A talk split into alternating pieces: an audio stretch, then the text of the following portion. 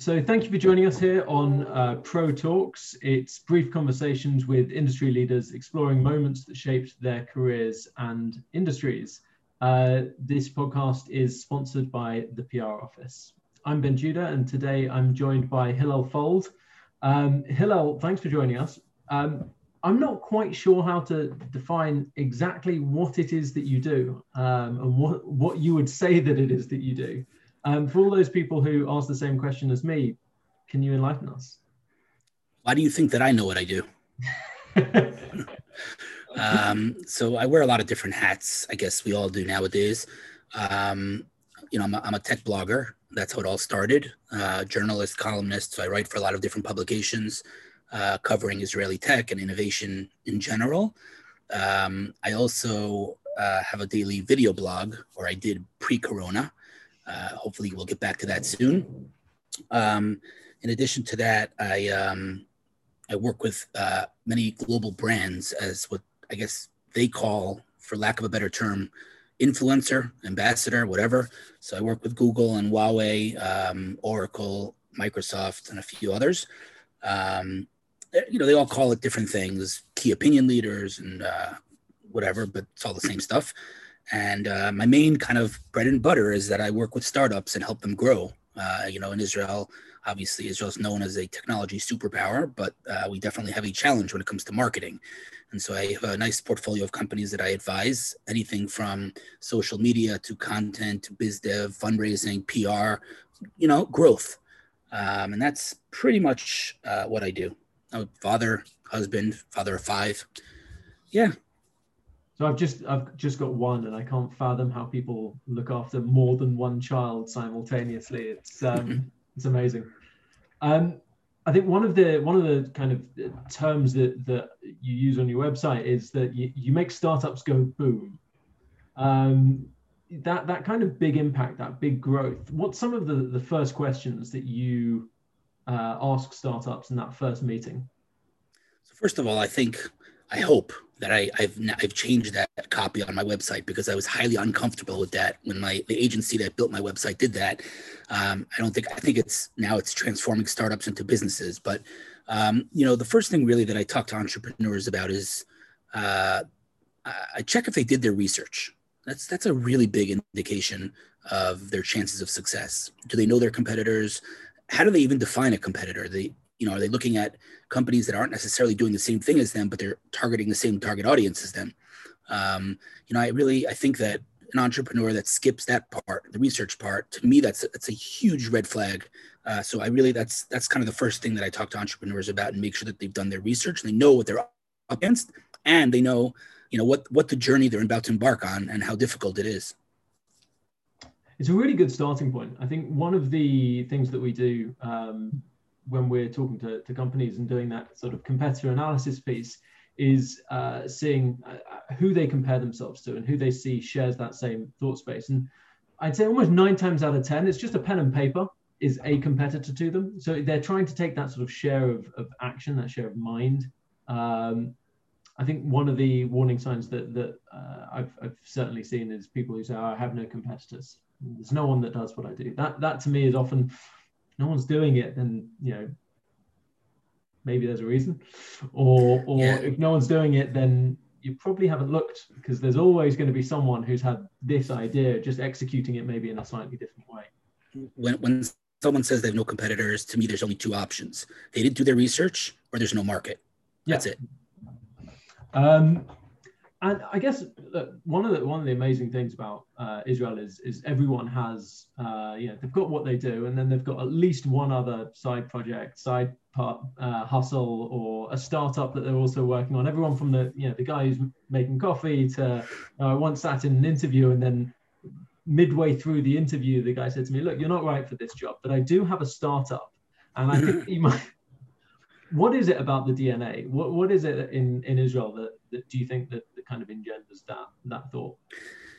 I mean, there's obviously books written on this topic. It's an amazing thing. We're talking about a country, uh, we're talking about a country smaller than New Jersey in the most unstable region on planet Earth. And uh, Israel pretty much, I'm not going to say they lead, but Israel is a dominant player in every sector of technology pretty much.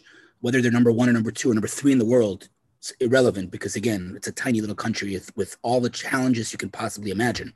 Um, but you know there are a lot of contributing factors. For sure the military because it's a very innovative body and you know you learn a lot about innovation and technology in the military. It's also government support the innovation authority you know funds startups. It's definitely a cultural thing you know. I like to joke that uh, you know in, in most places in the world you you want to switch lanes if you're driving. You put on your blinker uh, the driver in the next lane slows down to let you in in israel they speed up right? Because in Israel, the mentality is, you know, what am I, a friar? What am I, a sucker? Why would I let you into my lane? Uh, well, that's not very good when it comes to doing business and marketing. You need to let people into your lane. You need to be subtle. You need to build relationships. But when it comes to technology, it's a very good thing because, you know, they don't let people into their lane. And you tell an Israeli entrepreneur something's impossible and they're going to spend their life trying to prove you wrong. Um, and so there, there really are a lot of contributing factors, but uh, it really is truly remarkable what's going on in Israel in terms of technology.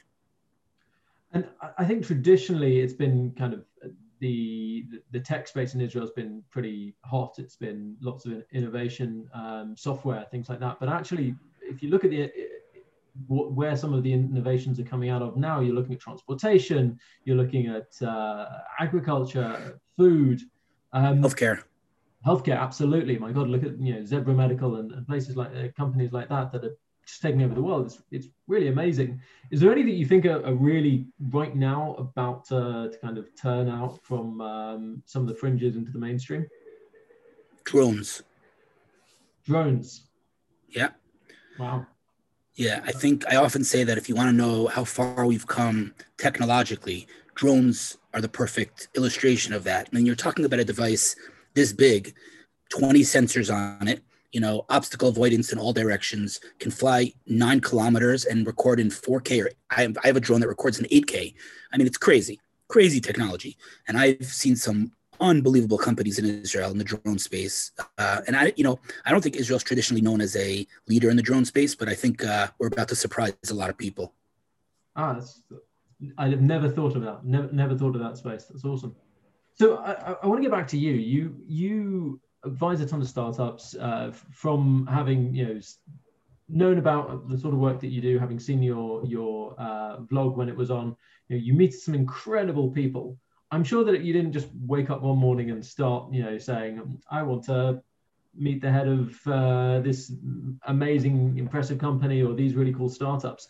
How do you get to that point? Um, was it something that you always wanted to do, or is it something that, that kind of you discovered a passion for along the way? Uh, well, you know, I started my career as a technical writer at a company called Comverse. Uh, so I'm, I'm writing user guides for like SMS systems. You, you don't find a much more boring job than that.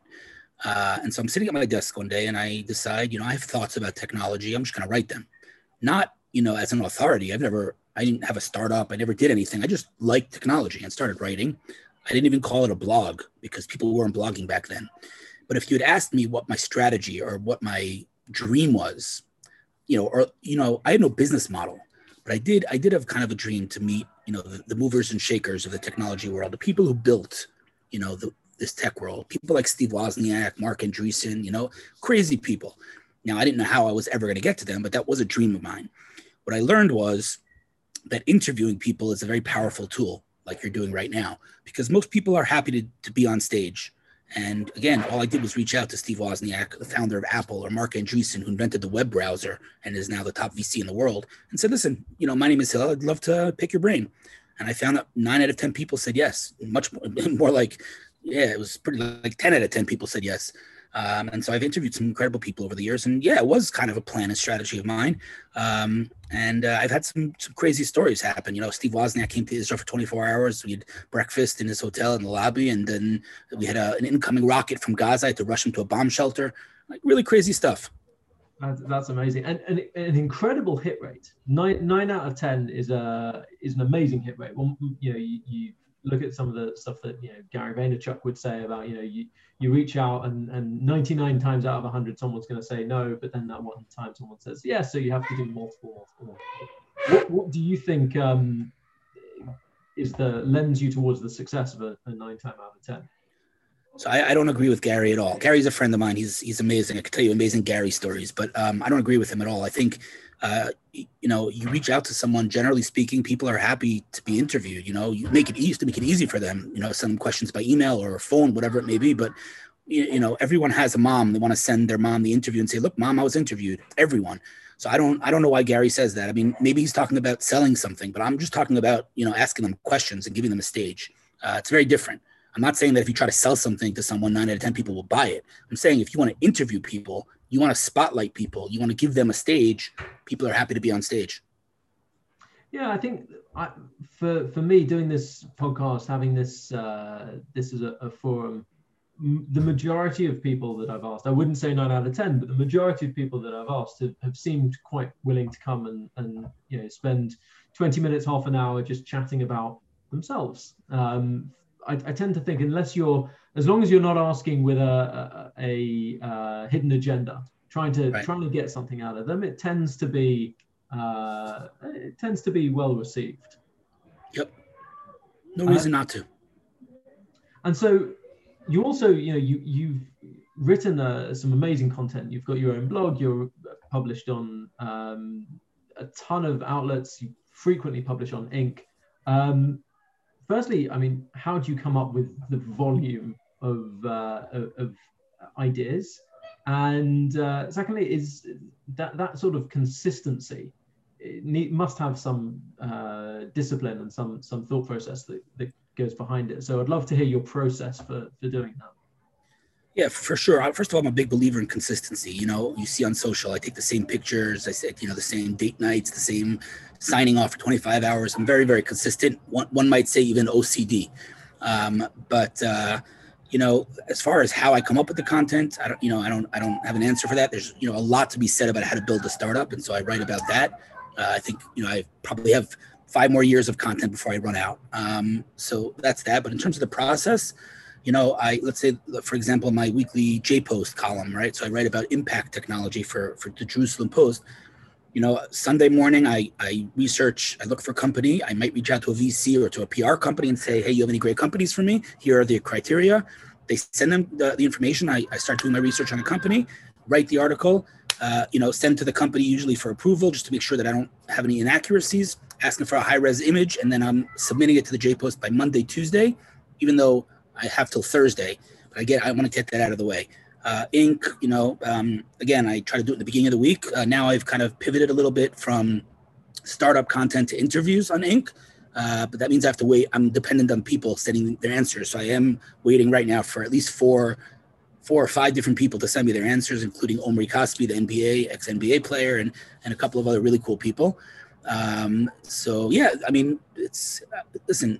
You know, I'm not going to tell you that it's very hard hard work. It's you know I like writing. I write fast and I enjoy it, but it, you know it definitely requires discipline. No question about it. You know I, I I I get to it. I sit down Sunday morning and I'm like just pumping out the content.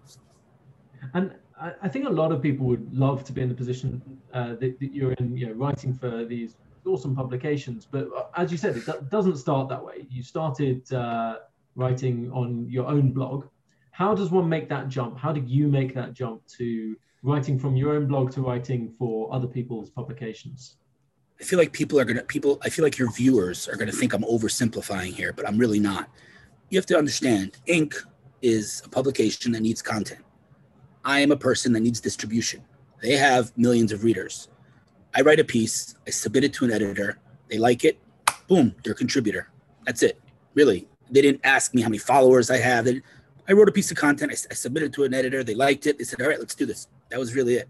I mean, I think in Inc's case, they actually reached out to me, but you know, with J Post, it was just, you know, what do you want to write about? It's, you know, we want content, you want distribution. It's win-win. People are happy to do this. I think from from an, from someone who's kind of seen uh, your your the number of publications that you've contributed to, I think it, it comes from you write anyway you're not writing specifically and you're specifically not writing with a with an agenda. Again you're you're writing for yourself to get you you have a piece of content that you want to get out there because it needs to be written and you're going to write it. And whether you're going to publish that on your own blog or you're going to publish that on Inc or jpost you're going to publish it somewhere. Right. um, and having that glut of content having that reliability of you know going to write it anyway I think put, makes you an attractive person to for them to, to feature as a as a contributor. Yeah, I mean, listen, again, it's just a, it's a classic win-win. They they're happy to get, you know, and like me, there are I don't know hundreds of contributors. We have a Slack channel. I see how many people are writing for Inc. They're getting tons of content for free. They're not paying me, you know, and I'm not obviously um, promoting any of my startups. That's a that's a big no-no. But uh, yeah, I mean, it's I, I don't know who gains more, me or them. Uh, I guess the downside of all of this is that people see on my LinkedIn or on my Facebook that I write for TechCrunch and the Next Web and VentureBeat, and they just assume that like I'm a journalist there, that like I work for TechCrunch. And so today, for example, someone pitched me an article for a publication that I'm a contributor at, and I'm like, please go find me. Like, I want you to show me an article that I wrote for TechCrunch about a specific startup because you're pitching on a startup for TechCrunch. Did you do your research? Because I don't write for TechCrunch about startups. I wrote a piece for TechCrunch about venture capital. But like people don't do their research. They just see that, oh, you write for TechCrunch, they, they, they start pitching you, uh, which is a, a pretty bad indication of, you know, how serious you are if you can't do a little research. But um, yeah, I enjoy it. I'm having a good time. Um, you know, it's it's fun to write for these great publications. And uh, like I said, I get massive distribution, helps me, helps them. Everyone wins. That's that's really great, and I think again you bring it back to doing research. I obviously, beginning of this podcast, didn't necessarily do my research and relied on what I'd seen and remembered on your on your website and at the beginning of your your your videos. But absolutely, you know, re- research. I think you're you're right. It's key, especially when we uh, at the PR office uh, are pitching people. We we don't do these big 300 person journalist list because you're somewhere in a database that once wrote about a startup i'm going to pitch you on everything under the sun. It's all about coming back to you know what's this person writing about now? Have they written in the last three months? Because very often you know it's an old list and and uh, someone's not doing the full work not doing the full prep work. Right. Um i'd love to hear from you if you can think of any uh, interesting moments for you that um, were pivotal in getting you to the to the point that you're at at the moment, whether that was a meeting or an introduction, uh, a speech that you gave, um, or how it is that you think that, that your trajectory, your career trajectory, has come to this point. I mean, there were many. Uh, there were there were many. So after uh, I was a technical writer, um, I then worked in the finance sector a little bit, but then I then I joined my first startup. Uh, it was in the mobile advertising space, and I kind of pitched the CEO uh, to open a company blog and let me start writing about the industry to establish us as an authority in the industry, which was a very new concept back then. Um, and uh, he, he went for it. And so I did that. Um, and then startups started to reach out to me and I started to meet them and help them. And I, I wasn't taking money. Uh, and it turns out that, that that was the best decision I ever made because when everyone around me was selling something, I was just offering my help. And what I was doing now, I know in retrospect, I was establishing trust uh, and trust is the biggest asset in business that I think is the most underrated asset. Uh, and so a lot of these companies came back to me sometimes a decade later and said, listen, you know, you helped us early on. We know what you did for us. We know your capabilities. We want them. What are your terms? And I had no idea what to answer to that question, but slowly but surely I built myself a portfolio. So I'd say one pivotal moment was kind of deciding to meet entrepreneurs and help them for free. Uh, definitely, obviously, meeting Steve Wozniak was like a mind blowing morning. It was the craziest, most surreal morning of my life. But, you know, on Twitter on a regular basis, uh, you know, I interact with the craziest people. I mean, I grew up on watching Who's the Boss, Alyssa Milano. Uh, you know, and we're, we're buddies. Like we literally we're, we're, DMing. We're like friends. I mean, Ellen DeGeneres follows me on Twitter. It's crazy. Like, it, yeah, I mean, really, really wild stuff uh, has have happened to me over the years. I've had tweets that went completely insanely viral. Like I remember in one of the uh, conflicts in Israel, I was uh, on the highway and there was an incoming rocket, and all the cars were standing sideways and everyone was crouched over, and it was a very surreal scene. So I took a picture of it and I tweeted it, and it went crazy. Like every publication used the picture, and it went, and went like it must have gotten easily 50 million views, like easily uh, it went nuts. I mean, it's hard to quantify, right? Because I can only see how many impressions it gets on Twitter, but people use the image in Mashable and all these other places. Um, so that was another pivotal moment. But um, yeah, I mean, there's so many, but I think generally speaking, kind of establishing my, my business model, let's call it, of just trying to be nice and help people and not expecting anything. Uh, turns out when you help others win, you end up winning. And that's what I learned over the years, which is you know, you when when you focus on value in any form, whatever that means, um, and you're not being compensated for that value, there are no expectations, right? You're not. I'm not. You're not paying me, so you expect nothing. If you're if you're expecting nothing, all I can do is exceed expectations. When I exceed expectations over and over and over again, I create what I, I like to call delight, and del- delight can be monetized. Turns out, so that you know that choosing that kind of path was, I think, uh, the most pivotal moment for me. Right, that, I've never heard it put quite that uh, eloquently. That that succinctly. Um, is it is it something that you kind of stumbled upon, or is it something that was quite deliberate? Um, I was stumbled upon. I didn't. I, I had total imposter syndrome in the early years. I was like, you know, I'm meeting these entrepreneurs. I'd never built a company in my life. Why? Who am I to ask for money? So I'm just like, I'm having lunch with them, and they're, I'm, they're pitching me their product, and I'm like, that's the worst pitch I ever heard.